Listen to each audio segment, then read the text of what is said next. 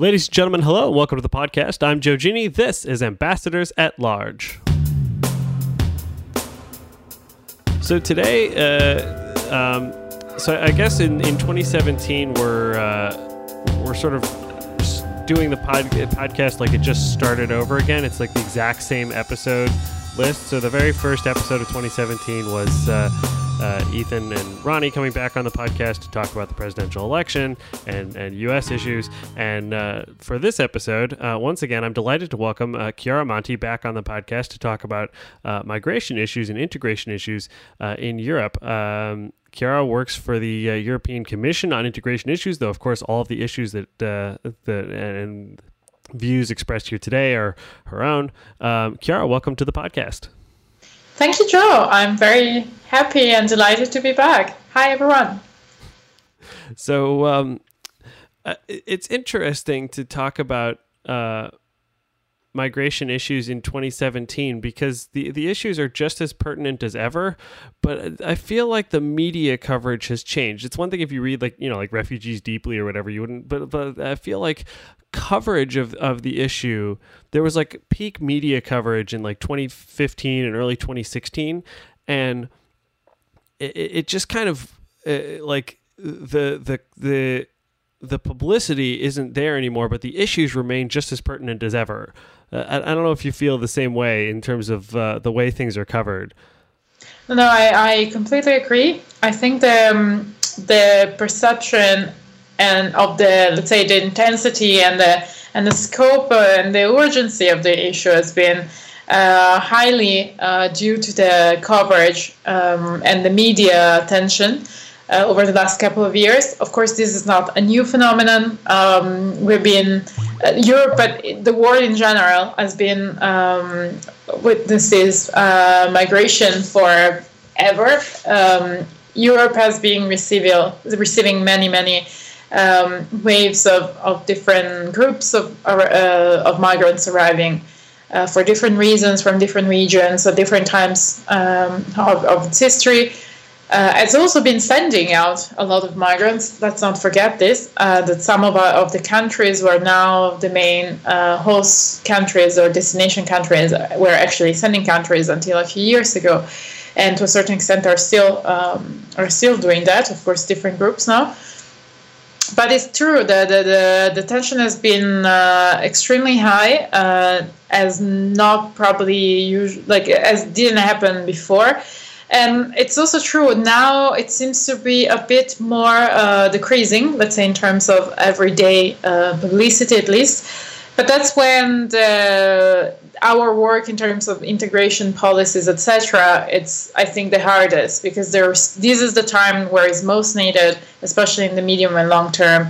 But it's also more difficult to you know keep the momentum going and keep the willingness of people uh, to invest in this going.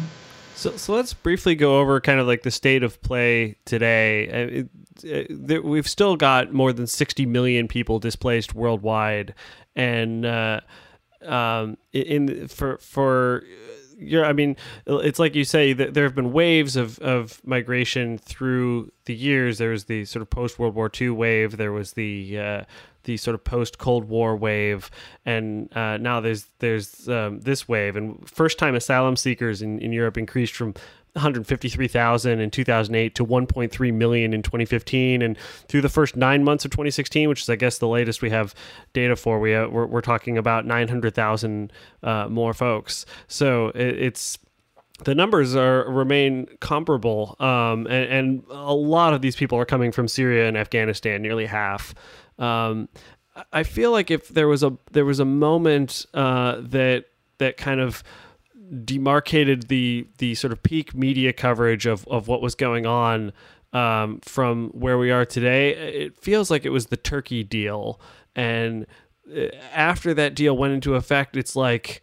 Uh, it was almost like uh, you know I don't I don't want to blame the media here. There's you know, there's many stories in the world and, and they tend to sort of go in waves themselves in terms of what they're covering. But it felt like after that, people were, were kind of like, well, that's that's this issue solved. So if, if maybe we could sort of like briefly uh, explain how the Turkey deal worked and and what uh, what what its results were. the EU-Turkey deal that you refer to is this deal that uh, was that started in uh, at the end of March uh, 2016, and basically was meant to tackle the the arrivals uh, of people from Turkey to Greece mostly, uh, but uh, to the Greek islands um, and the overall region. So basically, uh, to make it very brief, the, the agreement was that for every uh, Syrian asylum seeker that was reaching Europe Ill- illegally um, and would be sent back to Turkey, then one Syrian that was already in Turkey would be resettled in EU. This is to make it very simple. Uh, there were um, part of the agreement was also financial aid from the EU to Turkey uh, reopening some of the discussions uh, related to the Turkey EU memberships, uh, membership, and uh, and also uh, let's say um, less tight um, visa restrictions for for Turkish nationals um, in terms of accessing uh, the Schengen area, etc., etc. So. And basically, yeah, the key thing was that all the migrants or asylum seekers crossing irregularly from Turkey to Greece after the 20th, uh, the 20th March would be sent back to Greece. Uh, of course, these so this whole thing created a lot of issues. Was um, highly criticized by many NGOs, civil society, and and not only.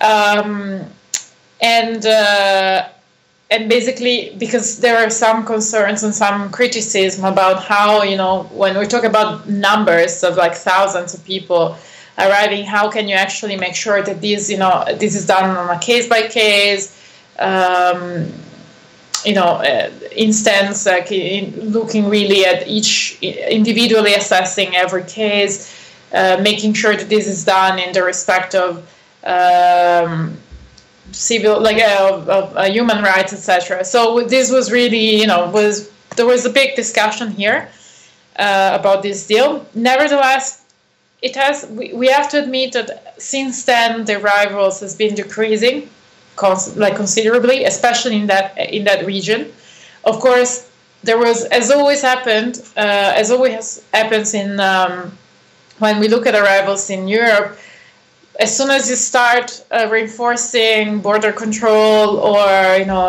um, or return in a certain area, uh, you will have the, the, the all the flows are basically almost instantly moved to a different area. So it's not that the issue stops; it's that it's somehow shift uh, shifted. So if you look, for example, at the arrivals through Italy over the last few months since March you'd see a slight increase in the arrivals uh, through Italy and other regions, and a decrease from from the the Greek uh, region.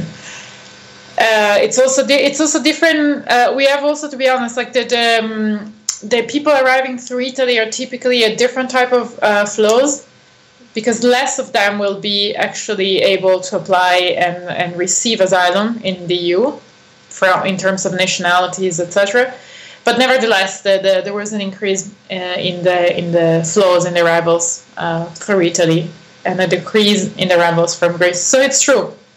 To a certain extent, some people are, for this reason, are saying that the the EU-Turkey deal has been effective, and I think that's also one of the reasons why we've been seeing less and less coverage uh, on the media uh, on, on this. Yeah, I feel like the the, the, the kind of the, the it raises. I mean, it seems like like an attempt to kind of gain a measure of, of control over the the process, and uh, in, in particular to, to emphasize that that migration should happen in a sort of legalized and and organized kind of way. Uh, there's sort of two issues, and I guess we'll take them both in turn, uh, which one can sort of reductively think of as, you know, the guests and the hosts. Um, and, and, a lot of your work focuses on issues of integration, which is the, the sort of, you know, the arrivals and, and finding people um, jobs and lives in, in new countries. So let's let's start by talking about that a little bit and and uh, some of the most important aspects of, you know, when a when, when someone someone arrives from Syria or Afghanistan and they've you know they've often spent almost all you know they they may or may not have family in in in the EU already, but they've often spent uh, you know much of their savings, or, uh, you know whatever they have in order to to make this journey. Um, what um, what are some some of the most important aspects of of of uh, getting people settled and and getting them off on the right foot, if it were? Well, uh, what you're describing is is uh, you know sounds like a simple uh, things to thing to do, but it's actually, of course, is like a, a long term process. Uh, you have the first month, uh, the reception phase, let's say, that is, uh, of course, a more uh, emergency driven or like short term. Uh, measure type of type of actions required, and then you have the longer term, which is the inclusion and the integration of those who are who, who get the, the who get granted a status that allow them to stay. Um, so let's say that the first phase is like in, in the EU, you have a system, a common asylum system um, that regulates um, how these arrivals uh, should be treated and, and uh, how the procedures for determining asylum applications and so on and so forth have to be addressed. So um, basically, the main thing is the Dublin regulation that uh, says that you are supposed to um, file your application for asylum in the first country of entry in the EU, which has been creating a lot of issues in the past because, of course, there are not that many countries uh, where you can enter first. Uh, this was, for example, the issue with Italy and Greece in the past few years, um, and and this was basically an issue of solidarity within the between the EU member states of let's say burden sharing even if i don't really like the expression but um, that's a bit what is used. And also how to ensure that this is actually these procedures are actually um, you know uh, taken undertaken in, in the different countries of arrivals because for example there were a lot of issues with italy which is one of the countries that i know better um, because for example they would let like a lot of people will go through Italy without ever without being fingerprinted or without being registered, and then reach other places, or they would be uh, fingerprinted in Italy but then disappear a bit in the system. The same for other regions, and then they would be found a few months after, a few years after in Germany, Sweden, or elsewhere. Yeah, I, I so, was I was reading. this fascinated me. That I mean, because Italy and and and Greece, just because of of where they lie geographically, uh, that's where a lot of people are arriving. Especially now that the, you know the Balkan route is is has been sort of like closed off by border fences. But um, 83% of all non EU born migrants between the ages of 15 and 64 years are in Germany, the UK, France, Italy, and Spain. And that and and Sweden t- has taken a lot as well. And so it's it's really the, this sharp geographic divide between where people are arriving and where they're ultimately trying to get to. Yeah, of course, we also have to remember, you know, uh, what like the people, most of the people who arrived over the past few years uh, from Syria, Afghanistan, etc., they are asylum seekers. Most of them will be uh, getting asylum or other.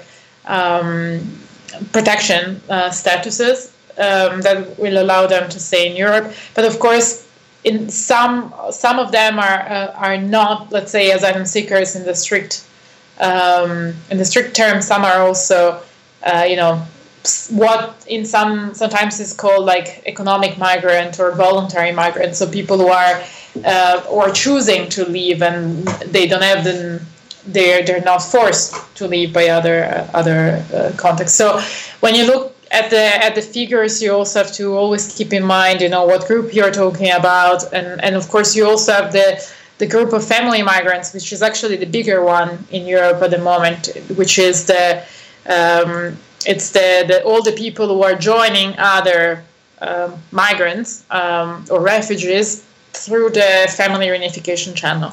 So it's really also fascinating to see, you know, uh, what are the main, the biggest groups in what countries, etc. And if you look at the, but what if we look, you know, at the recent arrivals of asylum seekers and refugees, you're right. Most of them uh, were actually. That's the other fascinating thing is like the the distribution is like if you look at the overall number, which as we said is around more than two million since uh, 20, between 2015 and 2016. It's really it's a really uh, relatively small number in comparison of the whole uh, EU population, which is over 500 uh, million. So we're talking about 0.4 uh, percent of the of the people uh, in the EU, and only 0.15 percent of when we consider positive first instance asylum decisions. So those were actually granted protection to stay. Um, but what is really uh, complicated, what makes it even more complicated is the distribution of asylum seekers across the EU, which is not uniform. So you'd have, over the last few years, for example, you'd have Germany and Sweden as the big, the, the way the countries, the, the, let's say the biggest uh, destination countries. Um, you'd have uh, also Hungary, for example, was received a lot uh, of, um, of asylum seekers. But of course, when you look at then at the number of, of first um, instance applications and decisions, you see that Hungary was mostly a transit country. Not many people actually stayed. And Italy and Greece is also very interesting because Italy, for example, went from being a transit country for most people uh, and now it's becoming more and more a destination country also because of the you know uh, the, some of the internal borders of the EU have been closed. Have been uh, there have been more uh, control over the, the, the borders etc so it's um, it's been more difficult also for people you know to, to move from one country to another which is what is called secondary movement um, but it's true. But indeed, Italy and Greece have remained, for their ge- geographical position, one of the biggest entry points over the last few years. To the extent that in uh, uh, 2015 there was uh, a decision in the context of the new agenda for migration, which the Commission proposed. There was a, um, a proposal from the Commission to establish relocation and resettlement schemes relocation was that some uh, people that were already uh, arrived that have arrived in Italy or in Greece would be relocated to another member state, um, and resettlement would be that uh, people who are in a third country, so typically the neighbor neighboring countries of Syria, would be reloc- would be resettled directly from a third country to a, an EU country this was really uh, was deemed very controversial by the the council in particular. So many member states fought very hard this this proposal, and the proposal passed with some numbers of like of people that were supposed to be relocated and resettled within 2017. But it's true that, uh, especially the first year, this relocation scheme, uh, especially the relocation scheme, but also the resettlement scheme, they went on quite slowly we've seen an increase in the in the in the la- latest months, but overall was not very. Let's say started with a lot of uh, a lot of issues. So, so, and this was an attempt. Sorry, this was an attempt to rebalance, let's say, this Dublin rule and uh, uh, redistribute a, a, bit the, the, the burden, let's say, across across the EU. But what happened in uh, last year in uh, in uh, between August and September was that some of some member states opened, like Germany, opened their their borders. Let's say saying, um, forget the Dublin regulation. You can just come here and you can just apply in our country, even if this is not the first entry point. And uh, now Germany's kind of wa- my understanding is they've they've sort of walked that back a little bit, but are you know are still taking a large number of people. But there are you know of course there are some uh, EU countries that that are are not uh, not enthusiastic. Hungary, Hungary comes to mind.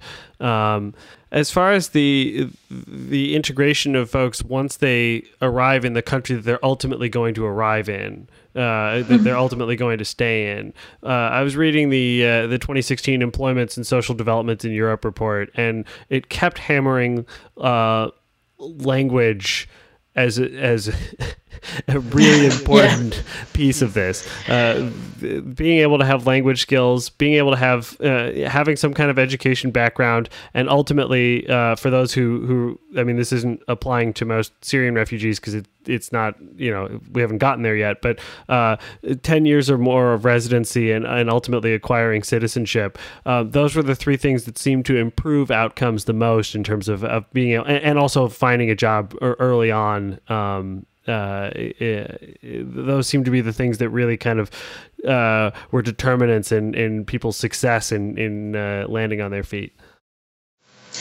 Correct, absolutely. Um, so let's imagine a bit. Um, you know, when you arrive, you're an asylum seeker. You've made it through a long journey, really dangerous, uh, really, you know, traumatizing. And and you arrive finally to a country in Europe. What happens is that you have a set of uh, like you have there is a legislation that basically determines your rights as an asylum seeker. So you arrive, you have to file for your asylum request. There are specific uh, provisions if you're an, an, an, accompanied minor, so if you're traveling by yourself. And over the last two years, we've seen, for example, a huge increase in, in unaccompanied minors among asylum seekers. So there are special provisions for them. Uh, the member state has to uh, provide you with, uh, with accommodation, they have to provide you with some services, etc., while your application is, is filed and, and determined. And you have to bear in mind that in many countries, unfortunately, the application procedure, uh, like the, the, the analysis of the application procedure, takes months, uh, even years in some cases. We, part of the, the, the effort of the EU has been really to cut as much as possible this uh, help the member states cutting as much as possible this this uh, waiting time but still especially especially in situations where you have so many people arriving at the same time of course this is physiological that you will have a longer waiting period once you're um, let's say you are one of the lucky ones to get the status uh, uh which could be a status of refugee uh, so according to the geneva convention or it could be a subsidiary protection status, which is basically you're fleeing a country, uh, you're fleeing a situation that is dangerous. Uh, you don't feel, let's say, all you don't check all the boxes of the Geneva Convention, um, let's say, to, to determine the refugee status, but nevertheless, you can be sent back because there's a, a reasonable, um, you know, idea that you will be fear, like you will be facing uh, violence and possibly death again, etc. So uh, you receive a subsidiary protection, which is slightly. It's like, for example, it's a le- uh, it's a shorter duration as the refugee status, etc. Um, uh, or you can get a humanitarian status, which could be different. Uh, this can be different by country, from country to country. Nevertheless, let's say that there, there, all these statuses grant you the possibility of staying in the EU uh, for a certain number of years or an unlimited number of years for refugees in some, in some countries. Um, and, uh, and this, of course, comes with certain rights. The first one, for example, is have, you know, you, you can, uh, you, then you can access a lot of services that can help you finding a job. Um, you can, you know, like, uh, like you have um, full access to healthcare systems, etc um, when it comes to finding a job, you have uh, also as an asylum seeker, you can already access labor market maximum after nine months uh, since you filed your application um, for asylum. In many member states, is less. It can be three months, for example, in in uh, Austria. Um, it's it can be zero days. You know, Sweden, for example, as soon as you file the application, you can get started. The same applies in Greece, for example. You can also, uh, in theory, start working since from the very day, first day you apply for the for asylum. Of course, what is interesting is that um, it depends a lot. I mean, the, the, the these rights on paper may not necessarily be reflected in in practice. So it really depends on like the limitations that you have in the labor market uh, in. Uh, or the situation of the labor market, the type of support you may get, etc. So what what we are really working on, for example, with my my colleagues, is to make sure that um, member states are granting effective access to the labor market to asylum seekers and to refugees. But so let's say you you got your status as, as a refugee, um, then you can access the labor market. You're you can have all these full rights what is important, of course, you have to imagine these people have been uh, through, like, you can't just expect these people to start working uh, in a new country where they don't know maybe the language, where they don't know the rules of the labor market, they don't know a series of, they don't know anyone maybe, they don't have a big network. they might not they might be by themselves their families might have died through the journey or they might be somewhere they have no idea where uh, or they might be still waiting for them in a different country etc uh, you might have uh, been through violence um, you're traumatized uh, psychologically or physically so there's let's say when when we talk about integration we have really to take into account all these dimensions. So integration has to be a process has to be approached in a cross-cutting way. You have to really consider okay i have to make sure that this person can uh, it's you know is receiving has been assessed his health physical and mental health uh, has been assessed. If needed is receiving support um, if a child is able to go to you know to school if um, an, adult, an adult is uh, we are you know we are assessing his skills or her skills we're making sure that um, you know they can be brought into a path that brings them to be included in the society into the labor market they have a house have full access to the services that are at their disposals etc so you really have to consider that this cannot be solved with one of these actions, but it really has to be taken, like has to be from all these dimensions. Um, and that's why, for example, some of the results that you, you refer to from the ESDE, um, you know, they really highlight a few key factors. From the ESDE, one thing that I wanted to highlight is that the, the ESDE, this, this chapter from this report that you mentioned, is based on data from uh, of refugees, of performance of refugees who arrived before 2015 because these were the data that we had available. Um, we had a very rich data set that just came out. We were kind of lucky in this sense. Um, that is published every other every eight years, I guess, by Eurostat, um, which is the statistical institute for for the EU uh, and which gives you all the information by reason of migration, which was great because then we could really see um, the performance into the labor market and society of refugees compared to uh, those who came for work, those who came for study reasons, those who came for uh, family reunification, etc. And and what came? So what was the picture of you know? And of course, one can say, okay, this is not reflecting uh, the situation of those who arrive now it's true they, they might also be slightly different groups nevertheless it's of course it's the best estimate we, we have now about what could be the trend and sorry and what is the picture of how is the situation at the moment and as you can and as you said it's like the picture is quite it's like we had uh, in the EU on average you have between 15 and 20 years for a refugee to get to the same employment rate as as natives. You have you know a lot of issues in terms of um, getting your skills and qualification recognized and getting to a, a, job that is not for which you're not overqualified and so on and so forth. So you have higher um, poverty rates. Um, you have higher possibility of dropping out of school if you're if you're a minor and so on and so forth. So um, what the the chapter was really highlighting was first of all language importance of language. Try to get training as early as like to provide training as early as possible. Possibly already when they are asylum seekers even if some of them may not end up staying but if you have the resources try to start as early as possible um, try to combine language learning with um, training professional training so there are a lot of programs now that will combine let's say this type of um, on the job training um, and similar measures.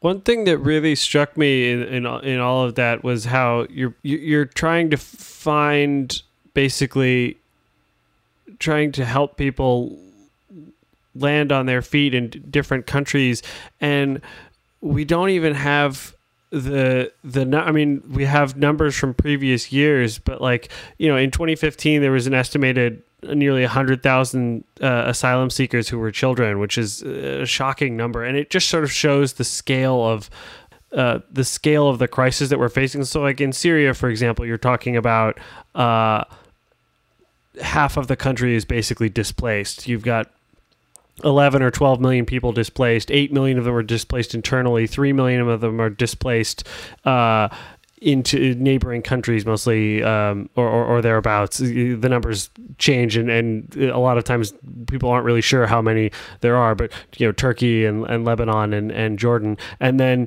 you know another mil, uh, million or so come come on uh, to to europe and, and other places but uh, a hundred thousand uh, children migrating uh, uh, you know unaccompanied in 2015, and for 2016, uh, probably almost as many, but we don't even have official figures yet. And yet, at the same time, despite the lack of, of, of data, these people are all people and they have to be actually you know they have to be settled reunited with families if that's possible um, and uh, it's it's just the scale of, of, of what's going on is is is just the, it's just it's staggering. Absolutely. It's uh, it's also you know when you think about these huge numbers, it's also easy to forget these are individuals uh, who have might have their own stories and and therefore, for example, you know I get really hungry when um, angry. Sorry when I get when I hear. Uh, people saying, you know, but they're here, they're not that poor if they're arriving with their smartphones, etc. Forgetting that, for example, you know, some of these people have been separated months before from their families and they the, the, smartphone is the only way for them to be in touch and knowing and know that their you know their families are still alive or it's the best first tool for them to find information about the, the country where they're arriving find you know there are many apps now for example that have been developed for um, refugees and asylum seekers, especially to help them in the first few months of, of, a, of a life in a new country. So it's all, you know, we tend to forget what would be life for us arriving after being through, I don't know, war and, and long and very difficult journey into a new country where we don't know anyone. Uh, we don't know the language, so it's very difficult for us to communicate with everyone around us. We don't know maybe the, the rules, the, the values, etc. So we may feel a bit lost, and and uh, we we have we don't know what happened to our family, and and then you know it's like everybody expects you to be to be ready to, to work or to be ready to to have a normal life again, or or or you know it's I don't know. I think we tend to forget sometimes that each these big behind these big numbers they are really individuals and we should really try to put ourselves a bit more into their shoes and that kind of leads me to the the the second aspect you know the the, the, sort of guest host um, uh, dynamic um, the uh, in, in, some ways uh, it's it's a delicate subject but in, in some ways I'm I'm I, I I'm uh, I'm as, at least as as concerned about basically the when you're talking about integration issues, basically the willingness of of the host population to uh, accept newcomers into their country, and I think we've seen this with. I mean, uh, it, the, the, it's it's this paradox where on the one hand, you know. Germany, to, to take one example, has put forth this this Herculean effort to, to take in an enormous number uh, of uh, of refugees. Uh, but at the same time, in 2016, there were there were 10 ta- attacks a day on on migrant centers or migrants uh, recorded. Was over 3,500 such attacks, and so there's clearly there's clearly like a segment of the population where there's a backlash, and uh, I, I think. Um, as well, you, you sort of see this in electoral politics, the the rise of um, of uh, various uh, populist leaders and the popularity of folks like Marine Le Pen and and Geert Wilders and and the you know the, the alternative for for Deutschland. Um, what what is one to make of the the sort of political situation and and the uh, and the, the the state of play in in in regard to that today? Well, this is the elephant in the room. No, I mean this is really difficult to um, to address. It's so complex. Of course, I think first of all the the, the fear of whoever is different has been it's been always there. Uh, it's ne- it's nothing new. Um, the the difficult of accepting uh, someone who doesn't, you don't think shares your values or you don't understand them. I don't know. It's, of course, it's, it, it's scary. It can be scary for people. And, and, and, and also, I, I, should mention, it, there's nothing inherently European about this. I mean, I'm, you know, I'm, I'm here in the United States. Uh, we, you know, we have much the same, much the same issue. And, I mean, you can even, I mean, uh, you you can see it in places as far afield as, you know, um, there were sort of anti-immigrant uh, riots in South Africa. There's, there's been an attempt to send Afghan refugees home from, from Pakistan. So it's it's it, it happens almost and you know and, especially since these are sort of um, when they arrive, they're very vulnerable populations, and, and, you know, and they're different. You know, they come from different places, and and uh, there, there's almost always this the, there's this sort of um, immediate kind of reflexive backlash that has to be sort of uh, overcome in in the course of the process. Of course, no, no, absolutely. Well, so what I was saying is like you know this is human nature, and I think um, some political movements and parties will exploit this. Some governments will exploit this because some governments have been saying you know we are gonna. Of course, we, we will welcome refugees, but we will welcome only Christian Christian ones, or you know we, we don't want Muslims, etc. So it's really trying to reconnect to the whole idea of identity and and uh, which is such a complex issue and goes beyond you know nationality religious etc but it's it it's um so it's very difficult to kind of pinpoint you know what is the what are the different drivers what are the solutions what are the, the bad guys what are the good guys etc um, what is clear is that this is you know in there has been a rise in populism which is also connected to a more um, xenophobic, racist um, language and behavior. There has been attacks, etc., which one could say, okay, has been you know uh, triggered by the rivals, has been triggered by um, some uh, you know some happy some episodes, some things that might have happened, uh, but of course it cannot be that simple. Um, what is you know what is uh, obvious is that there are backlashes. There have been backlashes. Um, there is a whole um, like migration now is an issue that as is one of the top issues always mentioned, or more or less in every EU country when you do surveys, etc. Um, and is it can be the one one of the one or two that can determine the, the I don't know the outcome of an election or and so on and so forth. So people are clearly um, you know they they see this as an issue. They see this as a challenge. I think some some parties, some movements are clearly exploiting this. Some media as well, of course. Uh, they have a huge responsibility. Um, on the other hand, you have movements or parties or, or leaders who are trying to kind of win the arguments with very cold statistical evidence, etc. You know, for example, we always say, well, but when you look on, on overall at the uh, net impact of migrants and migration in the EU, you can see, for example, from a fiscal point, is positive, slightly positive, or neutral, etc.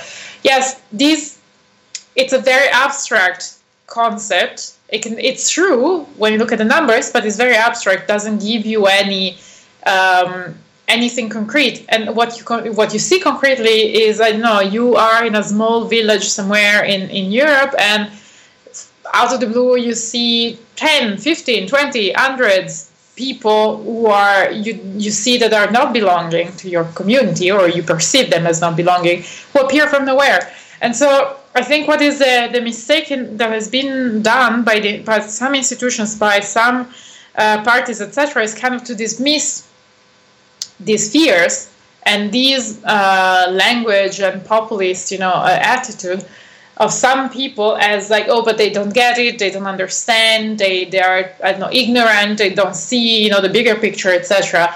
They should instead, I think, really spend time trying to get to um, listen to the people, listen to what are the fears behind, and try to address them.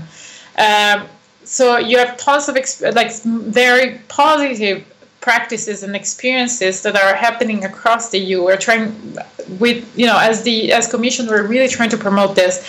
Um, but of course, these are some cases. Uh, for all of these, and then rarely they get any publicity uh, on the media uh, or on the in the public debate in general and it's much easier to highlight the negative aspects, um, the challenges. It's also very easy and sells a lot and very well, you know, the kind of like putting together the issue of immigration and the issue of security, in particular now with all the terrorist attacks, etc., that have been um, happening throughout Europe and not only Europe. So it's you know it's uh, we all have responsibilities, let's say, uh, what we are trying to promote is the idea of yes, integration is costly.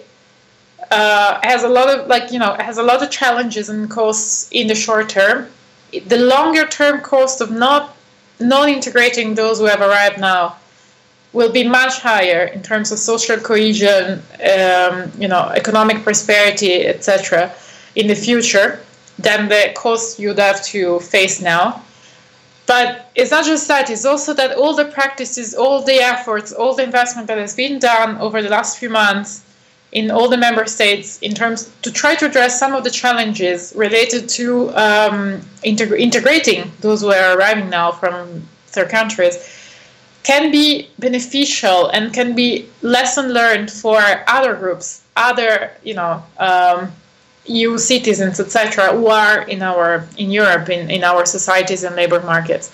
And it's also, I mean, to be very honest, it's like we we should start thinking, uh, but we, this is of course is a more rational thinking that integration can be and migration can be uh, an opportunity for a continent like Europe, where you know the working force is shrinking, uh, population is aging. We might not have the skills who are who that we need, etc. Of course, you know you can't expect that those who are arriving now, as we said earlier, will be able to from day one start working, fill in the gaps in the labor market and and uh, demographic, you know, um, structure that you needed.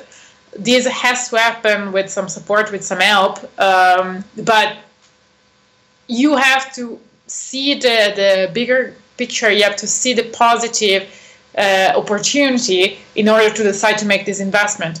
I will give you just one uh, small example, just because I found it very cute and and uh, and very interesting when I. Uh, when I was at a conference a few a few uh, months ago, and I heard this was like uh, was a Finnish lady from the Finnish employment no from the Finnish ministry ministry I think, and she said you know we have been doing a survey of the um, of the um, of those who have arrived over the past few months, etc. And we and uh, and one of the things we asked them is what was their occupation before they arrived, and they have to basically typically check some boxes or like uh, select from a drop-down menu um, of occupations and sectors. And this guy put uh, logistics, transport, and and then you know in a in a in, a follow-up interview. Uh, they were like, okay, so exactly what was your job, etc. And he was uh, he was riding donkeys. He was transporting things, riding donkeys, um, in uh, you know in his hometown. And and of course, it's like from from if you think about it, it's like it, it was very correct. This was the answer, you know, transport, logistics, yep. etc. But of course, you can think that before having him able to use his skills and and uh, and uh, and and be, go back to an occupation in tram, transports and logistics in Finland, you probably will need to update his skills or you know make it more relevant to to the to the local uh, yes. uh, environment. So it's you know it's it's this is for me it's a very sweet and and and, and uh, funny example, but it's um, and and of course it's a bit of, of an extreme. But it's true in some cases they will need some investment, but this investment has a lot of potential in terms of what they can give back to the society. And of course, you can't just assume that you know they like the integration has to be a two-way process. So they will also have to make an effort to try to understand the culture, trying to understand how to better integrate, etc.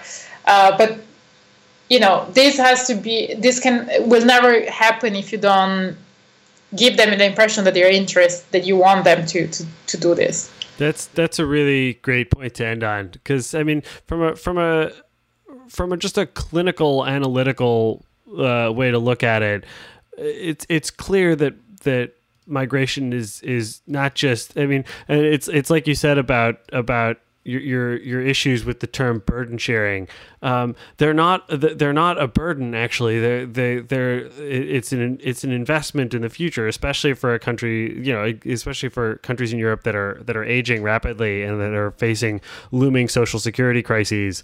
Um, uh, from a demographic perspective from an economic perspective from a social safety net perspective uh, it's it's good to have new most you know mostly younger people uh, coming into the country. But uh, there are all of these other issues that uh, that have to be dealt with. And so, yeah, like you say, integration is a two way street. Uh, I want to thank you once again for coming on the podcast.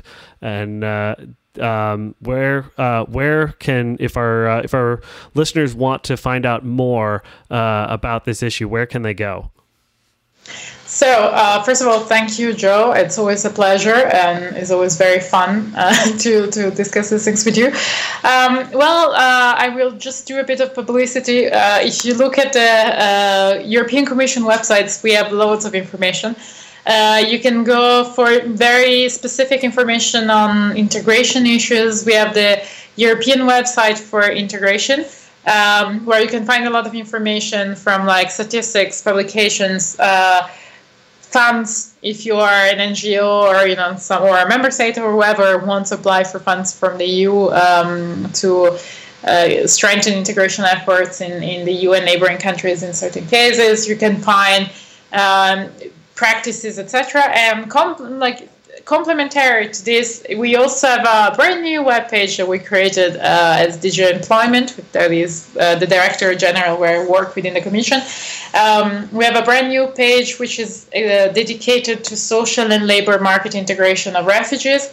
You can just, uh, you know, look for this on uh, Google this and uh, DG Employment, and then you will find tons of information there including this famous as the report that we quoted so many times. So it is it is quite the report. Um, uh, so yeah, once once again, thank you for coming on the podcast. As for the podcast itself, you can find it on uh, in the iTunes store by searching for Ambassadors at Large. You can download it for free. You can also find it on Stitcher and other places where podcasts are downloaded from. Uh, and you can find it on my website at joegeni.com. That's J O E G E N I dot com slash podcast. There's also a blog, there's research papers, there's all kinds of cool stuff. Uh, there's my music if you are interested in my music. It's a which is really cool. Oh, thank you very much.